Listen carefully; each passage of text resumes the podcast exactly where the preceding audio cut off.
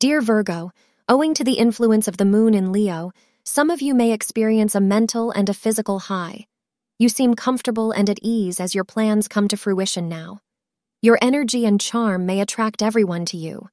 Your productivity seems high and nothing will bog you down. Utilize this day to its fullest, advise astrologers. The color off white will be your lucky color of the day. As your energy levels will be the highest around 2 p.m., make the best use of it and undertake important activities around that time.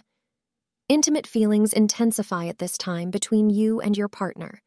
Either you or your partner wants a deeper and more meaningful relationship. Make sure you talk to your partner about your feelings and also listen when they tell you about theirs. Be open to taking your relationship to a whole new level today. Thank you for being part of today's horoscope forecast. Your feedback is important for us to improve and provide better insights. If you found our show helpful, please consider rating it. For an uninterrupted, ad free experience, simply click the link in the description. Your support helps us to continue creating valuable content. Thank you for being here and see you tomorrow.